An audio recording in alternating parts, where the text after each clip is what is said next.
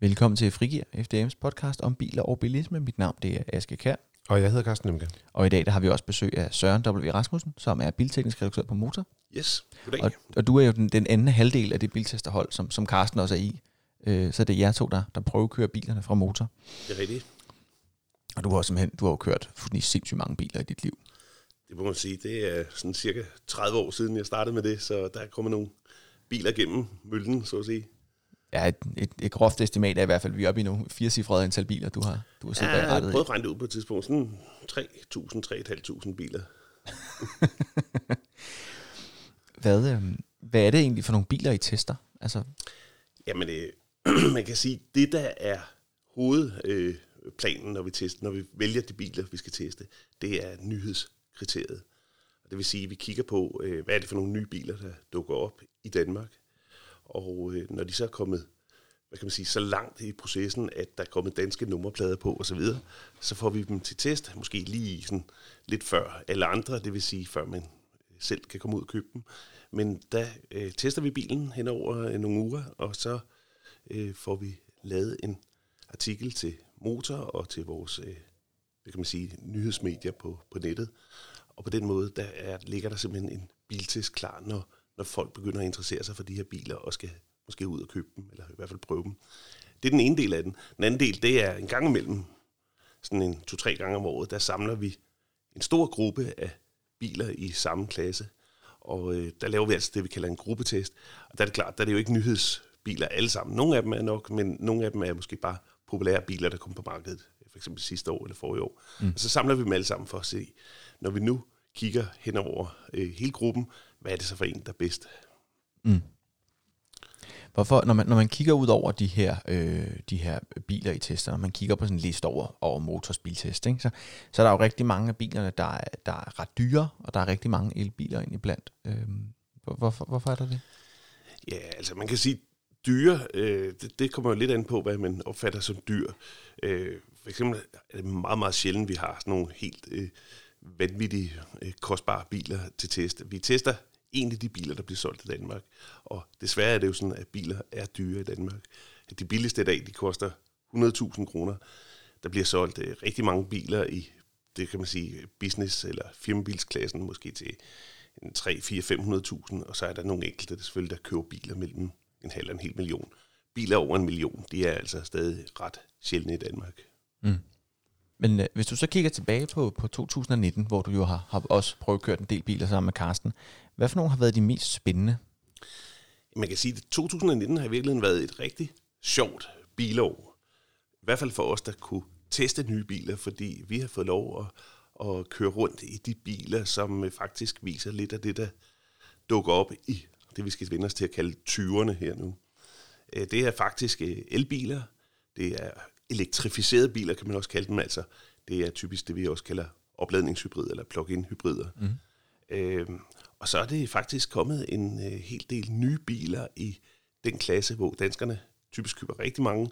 Det er for eksempel sådan en som Peugeot øh, 208, som jo i mange år har været Danmarks mest solgte bil. Den er nu kommet i en, i en ny øh, generation. Og det har selvfølgelig været spændende at, at prøve sådan nogle biler, som vi ved rigtig, rigtig mange danskere kommer til at købe. Mm. Men jeg vil nok sige, når, vi, når du spørger, hvad der har været mest spændende, så har det simpelthen været den nye teknologi med elbilerne. Og det er blandt andet i løbet af 2019, der lavede vi en meget, meget, meget stor test af samtlige elbiler på det danske marked, og hvor vi simpelthen sammenlignede dem på kryds og tværs med, hvor langt kan man køre, hvor hurtigt kan man lade op osv. Mm. Og der lykkedes det os rent faktisk at få fat i nogle af de helt nye elbiler, som, som jo nærmest først er kommet til salg her sidst på året. Øh, dem havde vi med i sommer, og det var altså en meget stor oplevelse at køre de biler. Opleve, at det at køre elbil, det er i virkeligheden noget, der er, ja, skulle man sige det lige ud af posen, så faktisk sige, det er faktisk sjovere, end at køre benzin- og dieselbil. Mm. Og det, det, det synes jeg var en stor oplevelse. Der er mange af de biler, som, som klarer sig godt i, i testen, som var sådan lidt, øh, lidt dyre biler. Altså det var Mercedes EQC eller Audi e-tron, og, og Tesla, de har jo tre modeller, men det var især Tesla Model S og Model 3 også, der klarer sig fint der. Men øh, hvad med elbiler til folket? Er der nogen der, som du tænker, øh, Er der nogen, du vil anbefale, eller nogen, du plejer at anbefale der? Ja, det, lad mig lige først hente det, det, du snakker om med de dyre elbiler. Det er du fuldkommen ret i, fordi... øh, Eller, det er mange øh, penge i hvert fald. Ja, men når vi, når vi snakker om elbiler, for eksempel, øh, nogle af dem, du nævnte, koster måske en 700-800.000 kroner. Øh, der skal man lige huske på, at det er i hvert fald i 2019 her, og, og øh, der har det været uden afgift.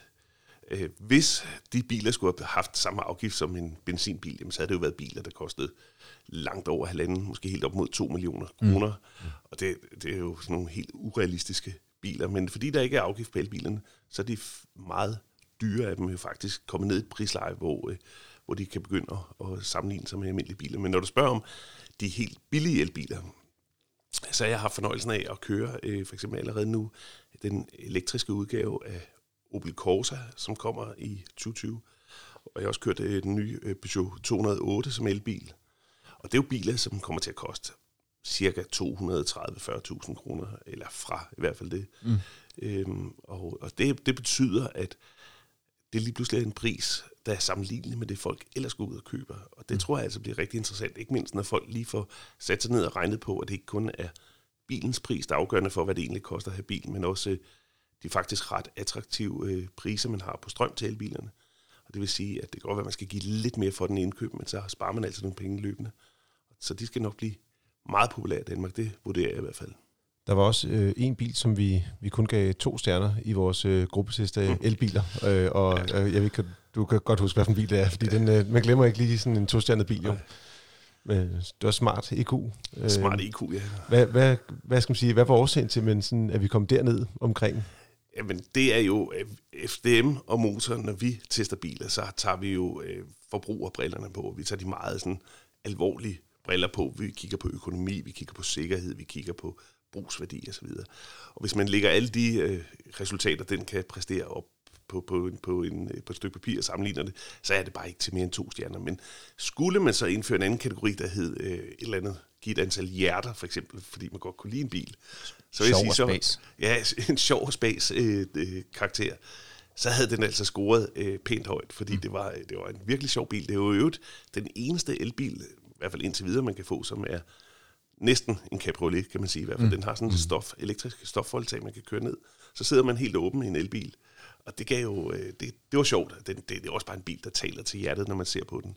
Det var virkelig en, en på mange måder en sjov oplevelse at køre bilen, men når det så bliver det barske hverdag, vi også skal ind og måle, hvad den rent faktisk kan. Den kunne køre ah, nogle gange under 100 km på en opladning, så må jeg bare sige, det dur simpelthen ikke, men øh, det var sjovt, så længe det varede. Ja, Jeg, altså, tror, jeg, det, jeg tror, det var 85 km på motorvej, vi havde i vores test, ja, som var vores hårde test, og det var jo absolut den, den der kunne køre kortest. Ikke? Den ja, kunne, det, vi, måtte, vi måtte designe hele testen efter, at, at den skulle kunne falde fra Ja. ja. tidligt.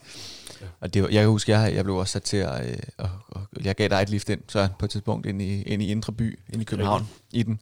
Og der var det, det var da meget sjovt at sidde der. Og så gør det ikke så meget, at man sidder i en smart car, når det er sådan en varm sommerdag, og man kan rulle taget ned, og, og man alligevel holder i kø.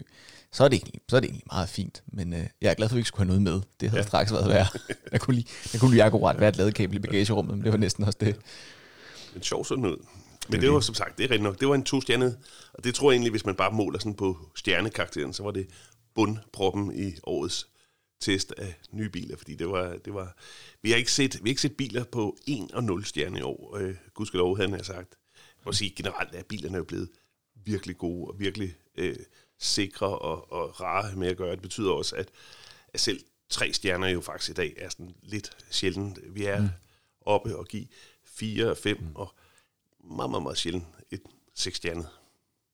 Det nåede vi faktisk ikke øh, i 2019, desværre. Det er noget, vi ikke nej. Nej, det, det, kan vi tale om lidt, ja, det ved ikke, om vi kan tale om lidt senere. Jeg tror, vi har noget omkring stjerner og generelt også. Hvad er det? Vi har også en gruppetest til, øh, som faktisk lavede før vi kørte med elbiler. Det var med øh, det, vi, man kalder C-segment SUV, men i virkeligheden, det er sådan de mellemstore SUV-modeller, som også har været et, øh, skal man sige, det har virkelig været et år for dem i år, hvis du kigger på salgslisterne. De har solgt mange af dem. Øh, er der nogle biler der, som du tænker, øh, der er især sådan, at du, du kan huske sådan i dag, nu kan du huske alle biler, sådan, det ved jeg jo, men øh, er der nogle af dem, du sådan tænker lidt, okay, dem, de, de fortjener, sådan en special mention her, nu vi går, går teståret igennem? Jeg synes faktisk, at det var lidt sjovt, at øh, de her SUV-biler, og SUV, hvis man ikke lige er helt med på det, det er jo sådan en, en det står for Sport Utility Vehicle, og hvis man skal prøve at oversætte det til dansk, så er det jo sådan en alt muligt bil, havde han sagt. men men øh, det, er, det er jo biler i gamle dage, så, så vil man måske sammenligne den med en stationcar. Men stationcaren, mm. den er sådan blevet outdated, eller hvad kan man sige, overhalet af de her SUV'er. De er blevet det nye, øh, hvad kan man sige, moderne bilbegreb. Og øh, det er altså biler, der er lidt højere end, end det, man er vant til. De er typisk ret praktisk indrettet, men man sidder godt både på forsæderne og bagsæderne, og egentlig rimelig bagageplads, og det er sådan nogle virkelig populære biler. Og nogle af dem, øh, det, det der i øvrigt var interessant, det er, at det er jo faktisk et biltype, som næsten alle bilmærker har en udgave af. Altså det øh, startede jo med at være sådan noget meget specielt noget, ikke? men efterhånden som man kunne se kunderne flokket som de her biler, så har alle bilproducenterne fået rigtig travlt med at udvikle øh, nye øh, bilmodeller inden for den her klasse. Og det var altså dem, vi testede i den her gruppetest. Og det er jo sådan lidt sjovt at se, at man både kan finde en, en øh, uh, SUV i den klasse fra Skoda, eller fra Citroën, eller uh, Peugeot, og, og, og uh, for eksempel også uh, Seat, som jo ellers er, er ret uh, sjælden på de kanter her. Men uh, det var faktisk biler, som uh, virkelig gjorde stort indtryk, og uh, det, der var lidt sjovt at se, det var faktisk en bil som Skoda, som man jo historisk set vil sige lå langt nede af ranglisten, når mm. man mm. sammenlignede bilmærkerne. Det var altså lige pludselig en, der placerede sig helt oppe i toppen. Det var rigtig godt tænkt, og det hænger også sammen med Skoda. De har virkelig gjort meget med at lave praktiske løsninger til hverdagen, og det kunne man se i den bil. Den var virkelig praktisk, og så må jeg sige, det er selvfølgelig lidt individuelt, men jeg synes faktisk, det var en rigtig flot bil også. Jamen, jeg synes faktisk lige præcis det med den flotte. Altså, Skoda har meget været praktisk, og de har fået lidt dårligere plastikkvalitet end Volkswagen for eksempel, til at på deres egne biler. Men øh, det var faktisk rigtig lækker i kabinen, og med nogle meget flotte skærme, ja. og den solgte virkelig på nogle, nogle nye ting også, synes jeg, for Skoda i hvert fald. Altså, og det, og det man lige kan se, og det tror jeg ikke, jeg fik nævnt, men den Skoda, vi snakker om, det er Skoda Karoq. Så har vi i hvert fald lige det Navnet på plads. Ja, lige præcis. Og det er, og det er sjovt det der med, med SUV'erne og stationcars, fordi det jeg nogle gange hører, når jeg, nu er jeg lidt, lidt yngre end jer, kan jeg godt afsløre, øhm, og nu, det jeg hører om, når jeg, sådan, når jeg sådan taler med dem, jeg kender, og vi snakker om biler og sådan noget, jamen det er meget, hvor man snakker om en stationcar, det er jo noget, min far kørte i. Altså en stationcar, det er noget, min far havde. Og så, og så vil man gerne ligesom have noget, der skiller sig ud fra det. Mm. Øh, så jeg tror også, der er, et, øh, der er et generationelt element af det, men det handler også om økonomi. Altså, de er jo lidt dyre SUV'erne, er det ikke? Jo, det er de altså, øh, det er jo biler, der starter sådan, hvis vi skal være meget firkantet, sige 300.000 kroner, og så øh, kan man altså meget, meget hurtigt komme op på 400.000 kroner, mm. hvis man sætter et par krydser. Og går man helt amok og lige har vundet i lotto, så kan man også runde 500.000 faktisk på den samme model. Det vil sige, at den kan næsten variere 200.000 kroner, om man vælger den aller, aller, aller mest skrabede, eller man vælger den mest luksuriøse udgave. Mm.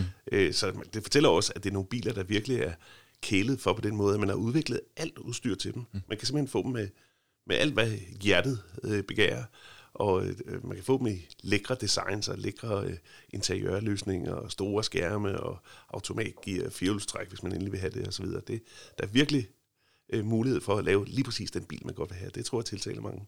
Mm. Og så også det med, at øh, der er høj indstigning. Og men, altså, det at sidder højt op, og du har godt udsyn, men bare det med den høje indstigning, og der er også mange især nu, hvis du ser din far, jeg tror også, han kunne tænke sig at få en SUV, hvor han lidt nemmere kan komme ind og ud, i stedet for at skulle ligesom falde ned i en stationcar. Mm. Det, det, er i hvert fald noget, man hører mange, der er glade for. Også børnefamilier, der skal sætte børn fast på bagsædet, ja. de ikke sidder der for hold i ryggen, hver gang de skal spænde øh, auto, altså, sige, barnet fast i autostolen. Jamen det er rigtigt, det, og det der med indstigning, det, altså uden man skal være sådan helt fordomsfuld, så sige, det er måske noget, der er særlig vedrører øh, den ældre del af, af bilejerne.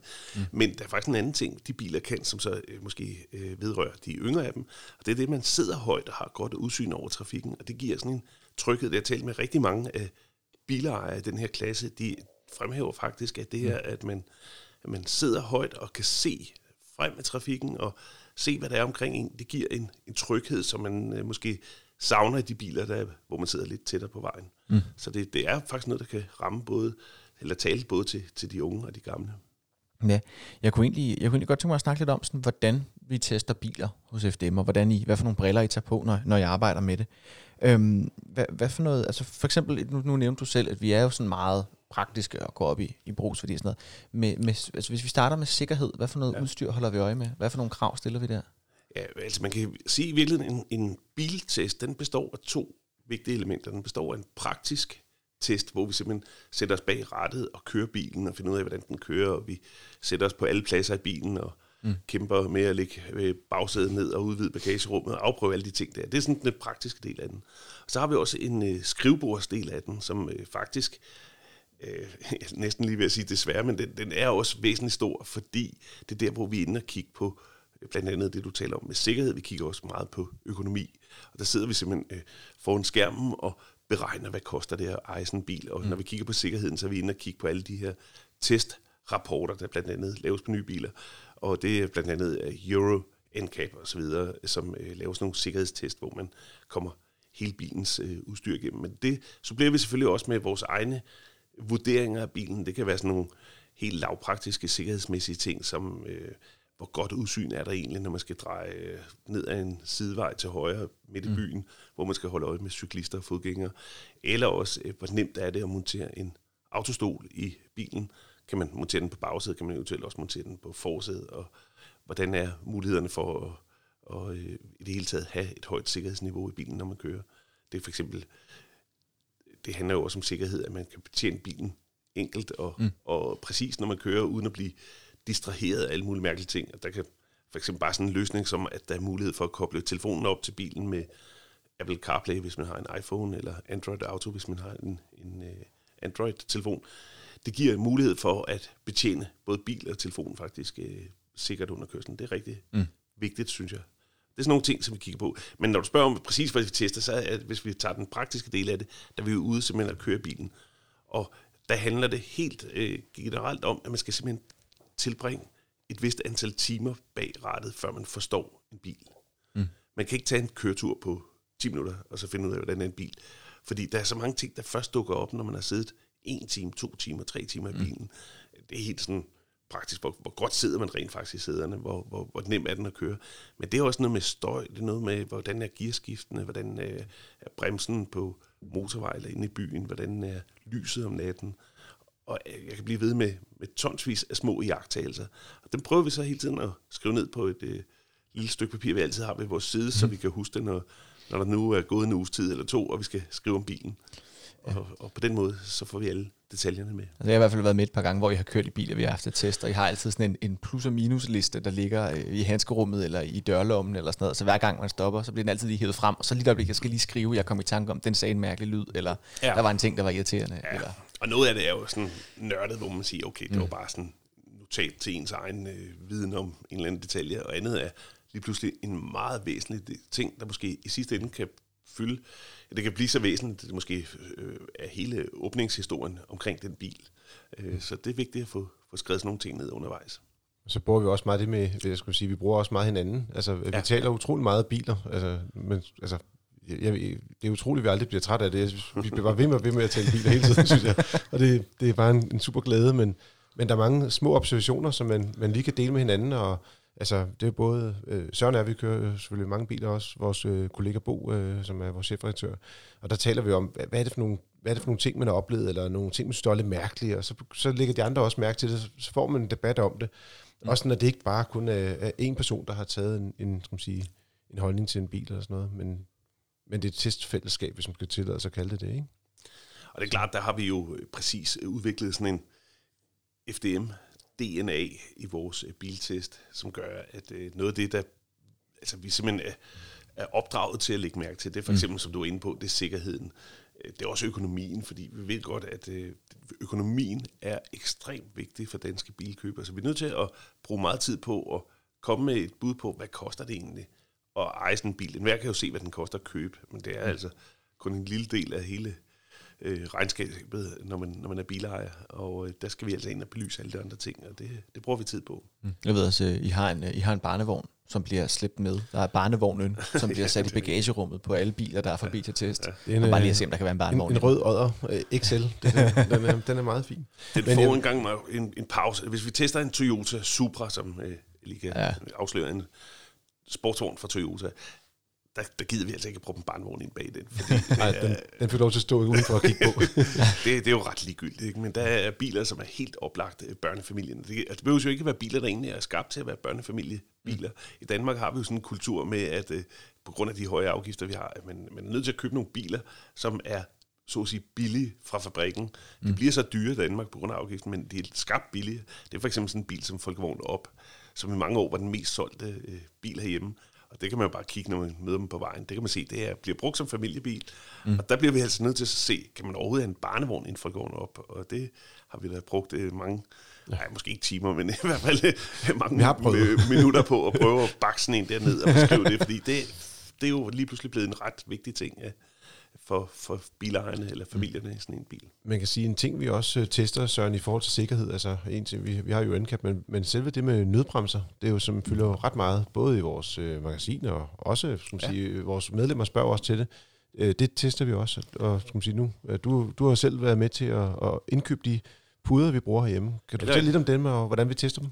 Jamen, det kan jeg godt, og øh, det, det er jo meget sjovt med de her nødbremser. Bare lige kort forklaret for, for lytterne her, så kan man sige, at nødbrems, det er en sikkerhedsdel på en bil, som gør, at hvis man af forskellige årsager ikke har set, at bilen foran bremser eller holder stille, så er der altså et kamera eller en radar ude foran i bilen, som hele tiden holder øje med, hvad der sker foran bilen. Og hvis den kan mærke, hov, nu er vi altså ved at køre galt, hvis vi ikke gør noget, så går bilen selv ind og aktiverer bremserne, vil at mærke, i aller sidste øjeblik. Mm ret kraftigt endda. Øh, det er lidt en chokerende oplevelse, når man oplever det allerførste gang. Nu har vi snart prøvet det. Ja, vi prøvet det jeg tror godt, jeg tør sige tusindvis af gange, fordi det ved jeg, at vi har. Øh, øh, men øh, så, så bliver man lidt mere afslappet. Men de første gange, så sidder hjertet altså helt op i halsen. Men ja, der vi... bremser den i sidste øjeblik alt, hvad den kan, og så holder man to centimeter øh, bag den her forhindring. Der så skal jeg lige skynde mig at sige, at vi gør det ikke op mod en rigtig bil. Vi gør det mod netop de her puder, som skal forestille at være en bil, men som godt kan tåle at blive ramt, hvis nu man har kørt stærkere end systemet kunne nå at bremse. Ja, det er sådan en, den, er, den er lavet til at fungere så på radar og kamera og sådan noget, der ligner den en rigtig bil. Men, øh, men hvis man kører ind i den, så siger det bare sådan et bump, og så ruller den væk. Ja. Ej, nogle gange ser det mere en bump, fordi det... det kommer ind på hastigheden. at sige det, ja. Altså, der bliver vi jo selv overrasket, fordi øh, vi tror jo, at alle systemer er sindssygt gode som udgangspunkt.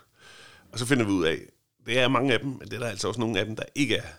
Og øh, der bliver vi altså selv overrasket af, at øh, pludselig så bremser den bare ikke, selvom øh, vi måske havde en forventning til, at den gjorde det. Eller den bremser for sent, og så rammer vi altså den der stakkels pude, som altså har fået nogle slag, kan jeg godt afsløre. den er blevet slidt.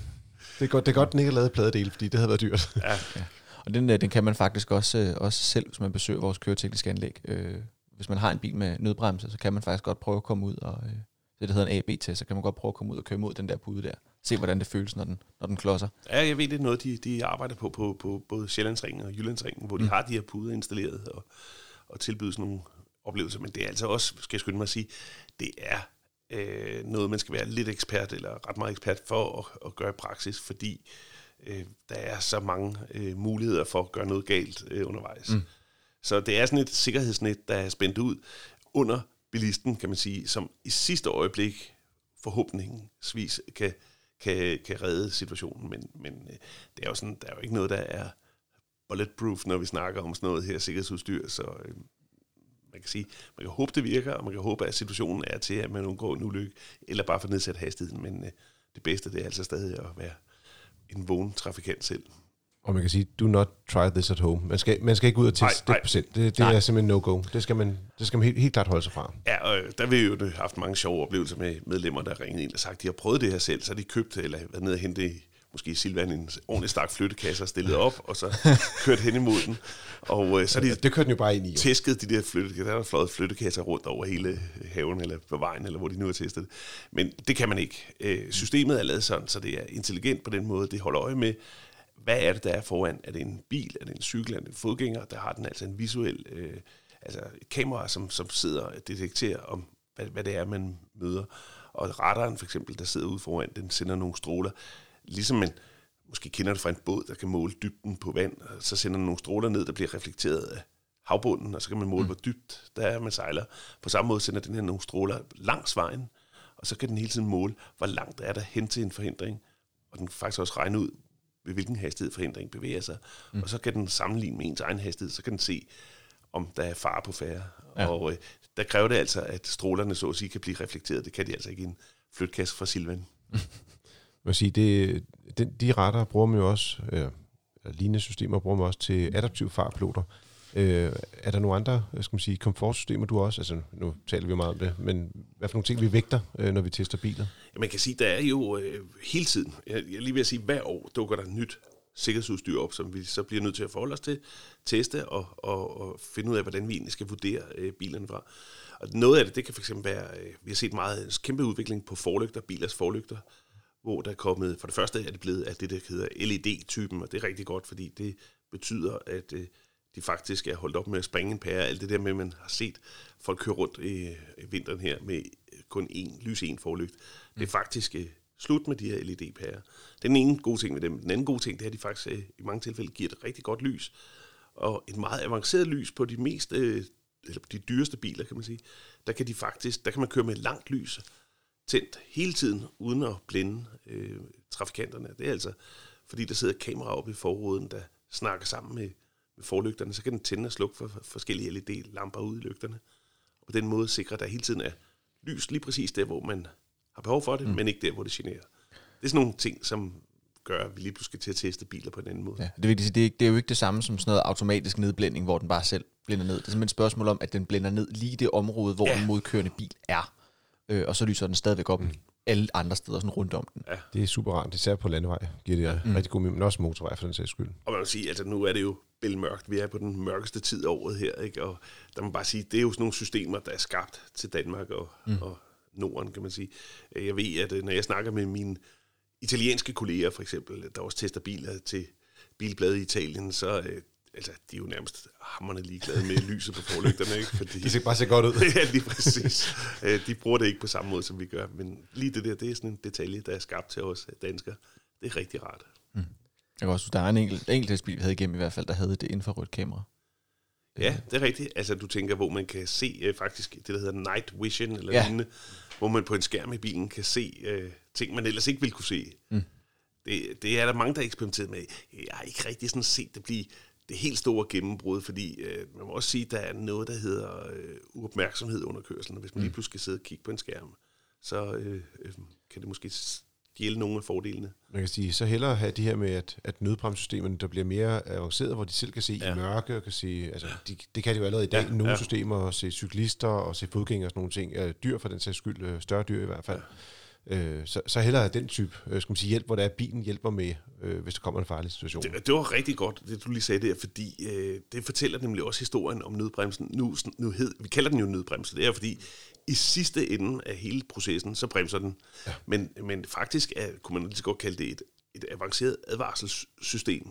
Fordi det, man oplever med den, det er, at man kommer kørende. Det kunne godt være netop med de nyeste systemer, der også virker om natten. Mm. Så kan de lige pludselig sige, håbes på, at der er en fodgænger øh, foran, eller en cyklist. Og så får man faktisk til at starte med bare en advarsel. Og så er tanken jo, at man som bilist selv skal finde ud af, okay, skal jeg bremse, eller skal jeg trække over til venstre side af vejen, eller hvad, mm. hvad skal man gøre? Men det smadrer godt, så får man jo i virkeligheden øget sikkerheden på den måde, at man får en tidlig advarsel.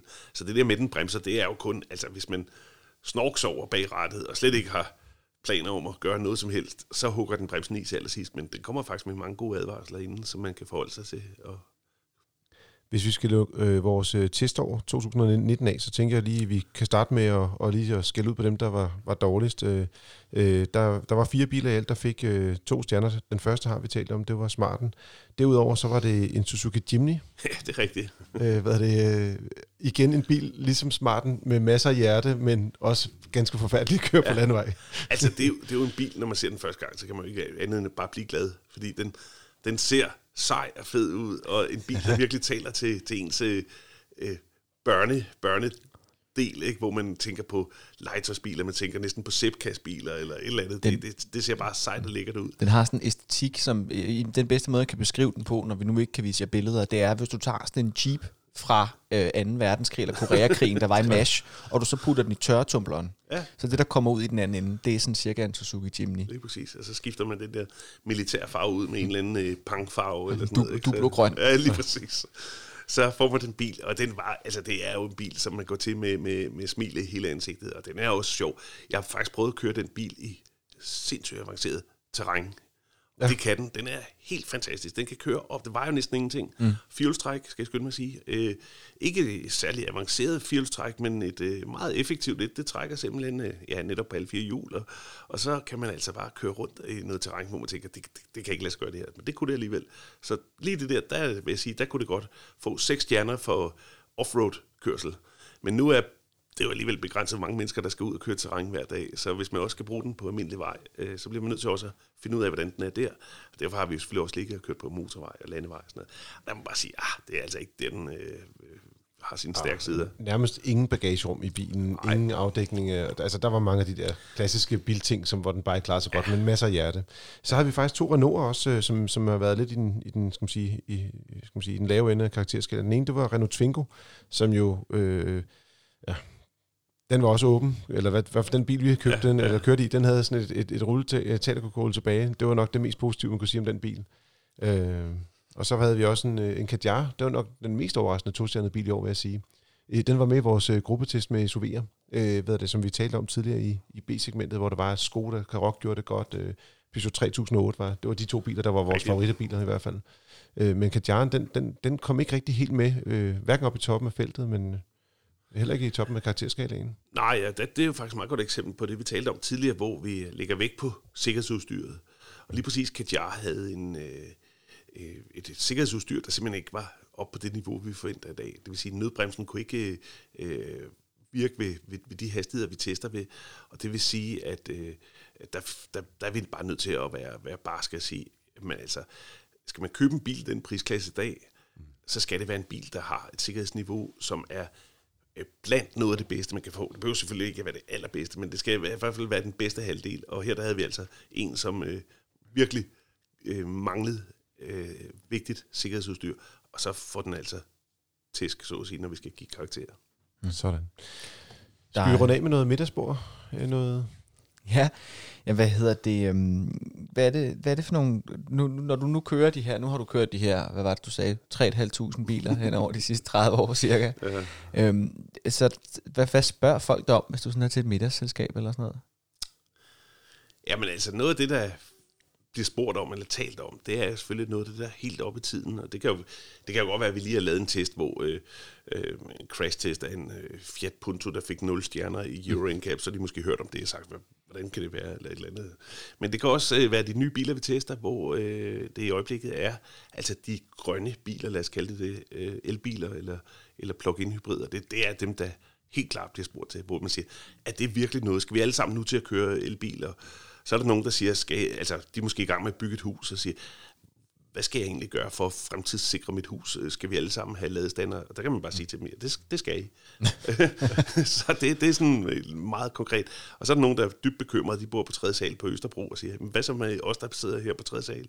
Hvordan skal vi nogensinde kunne få en elbil? Altså, så må man sidde og snakke lidt om det og høre, hvad, hvordan bruger de egentlig deres bil? Og kan, mm. kunne de egentlig leve med, at det måske bare blev lavet op to gange om ugen, eller sådan noget, øh, sådan havde en god lang rækkevidde. Det er måske meget sjovt, fordi folk tænker lidt, øh, når de afbryder os i et middagsselskab og spørg, stiller spørgsmål om bilerne, at de sådan siger, at nu fører det os ind i et område med arbejde. Men virkeligheden, virkeligheden synes jeg faktisk, man lærer rigtig meget af det. Altså det, det der med, ja. at, altså man kan ikke som en person vide alt. Nej. Men når du taler med tusind mennesker, så har du virkelig, altså, og, og samler tankerne, så synes jeg virkelig, man kan få, få skal man sige, lavet den der marketing og finde ud af, hvad er det for nogle ting, der er vigtige, når man skal øh, teste biler.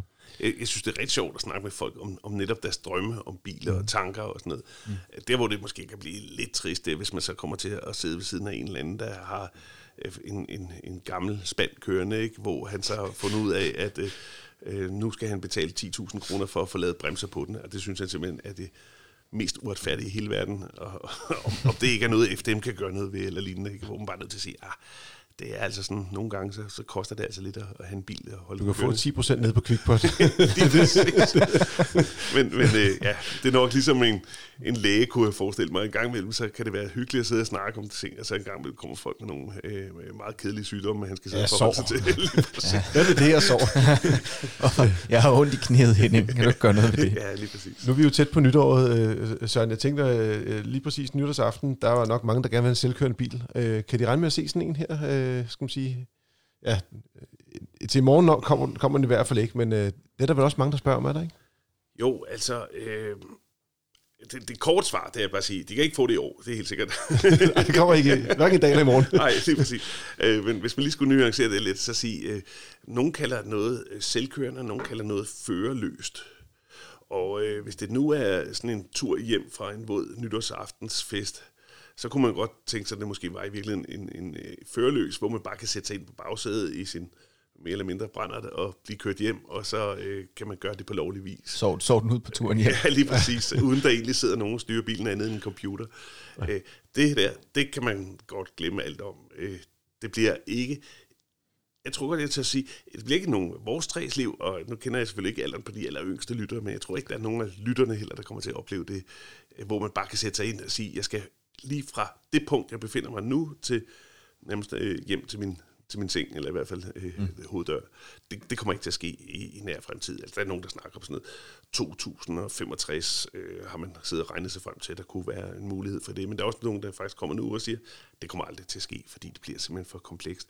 Men, men når vi så snakker det, der hedder selvkørende biler, mm. så er det biler, der faktisk er udstyret med et ret og pedaler, ligesom vi kender i dag.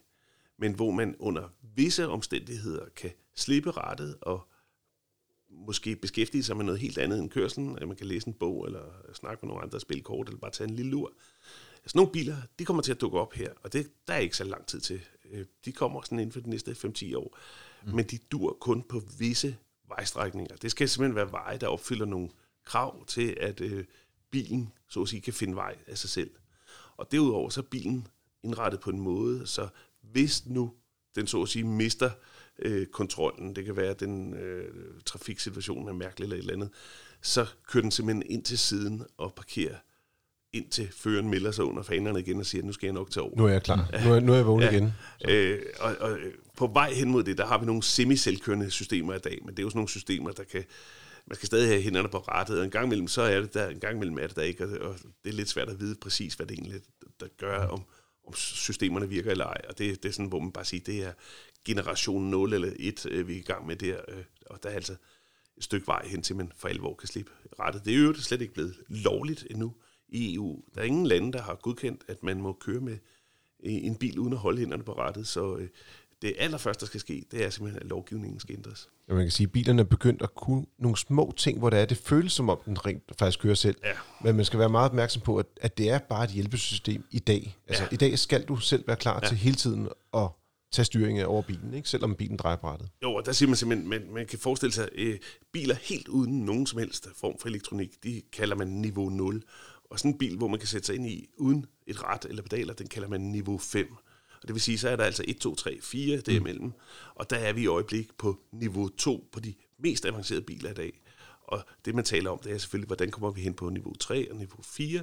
Og niveau 4, det er for eksempel der, som jeg talte om, hvor man siger, at man på visse strækninger kan aktivere en selvkørende funktion, og så kan man, ja, populært sagt, tage en lur, mens bilen kører.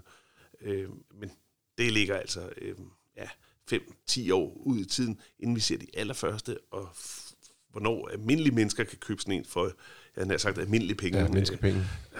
Et, et godt bud, jeg hedder nok måske 20 år eller sådan noget fra nu af. Mm.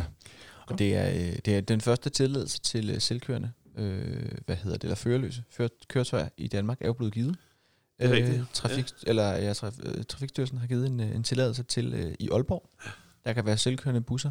De kører 18 km i timen på et lukket stisystem, så det er sådan, det, det, det er de små trin. Men der er nogle busser, der futter rundt af egen vinding. Øhm, men igen, det er med 18 km i timen, så det skal, det skal virkelig have været en, en, det skal virkelig være en 13 aften, før du, du næsten ikke kan klare det hurtigere. Øh, ja, på gåben. På gåben, eller du skal vente ret lang tid på en almindelig bus, som et menneske kører, før ja. den, den men, ikke overhaler. Men, men sådan nogle systemer dukker op, det, det, mm. det er klart, og det kommer også til at dukke op for eksempel i en lufthavn, hvor man kører fra øh, ankomsthallen, og så skal man måske fragtes hen til den parkeringsplads, der ligger langt væk. Og der kan man godt sætte sig ind i sådan en bus, eller stille sig ind, men der er mm. faktisk ingen sæder i den normalt. Man kan sætte sig, stille sig ind i den, og så blive kørt hen øh, til en parkeringsplads, uden der sidder en chauffør i bilen. Mm. Øh, vi kommer til at se en del af de her busser i øvrigt ved, øh, under OL næste år i Tokyo, hvor man vil bruge øh, gør rigtig meget for at demonstrere den her selvkørende teknik, men bare for at give et eksempel på, hvor langt man er nået, så man er nået så langt, at der altid skal sidde en mand inde i bilen klar til at trykke på nødbremsen, hvis det går galt. Mm. Jamen, det er jo også japanere. De skal, de skal være sikre på, at der ikke sker så, nogen fejl. Så helt førløs er det ikke. Det kan godt være, den er førløs, men så er den blevet erstattet af en mand, der styrer en nødbremse. ja, Google, uh, Googles, uh, hvad hedder det, uh, hvad hedder de, Waymo, tror jeg, uh, ja. som kører i Kalifornien i USA, de har, uh, de har fået de, de er gået op til nu, at inden for det her lukkede område på, jeg tror det er 10 gange 10 km, hvor de tester dem, der sidder der nu ikke længere en chauffør i sædet. Øhm, der har de fået lov til at køre dem, køre dem uden der er noget, men der sidder så nogle, sådan nogle operatører, ligesom i metroen, og sådan holder øje med bilerne. Øhm, Nå, men nok om det. Ja. Det, det var teståret 2019. Ja. ja. Søren, tusind tak, fordi du havde lyst til at komme ind og, og sidde og snakke lidt sammen med os, og til vores øh, faste lyttere.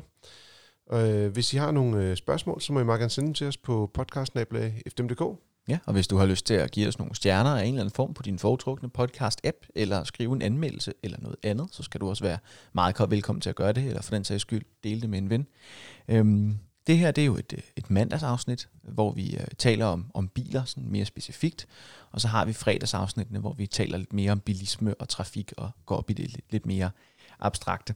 Og der har vi faktisk taget fat i vores gode øh, kollega Dennis Lange, hvor vi taler lidt om, hvad for nogle regler, der kommer her i 2020. Og der mm. er også noget af det, der kommer til at handle om, om elbiler. Ja. Og, øh, og med det, så øh, vil jeg sige tak for den gang, og godt nytår. Og, ja, godt nytår. Ja, tak og lige måde. Godt nytår. Vi høres, øh, vi høres ved næste år. Hej hej.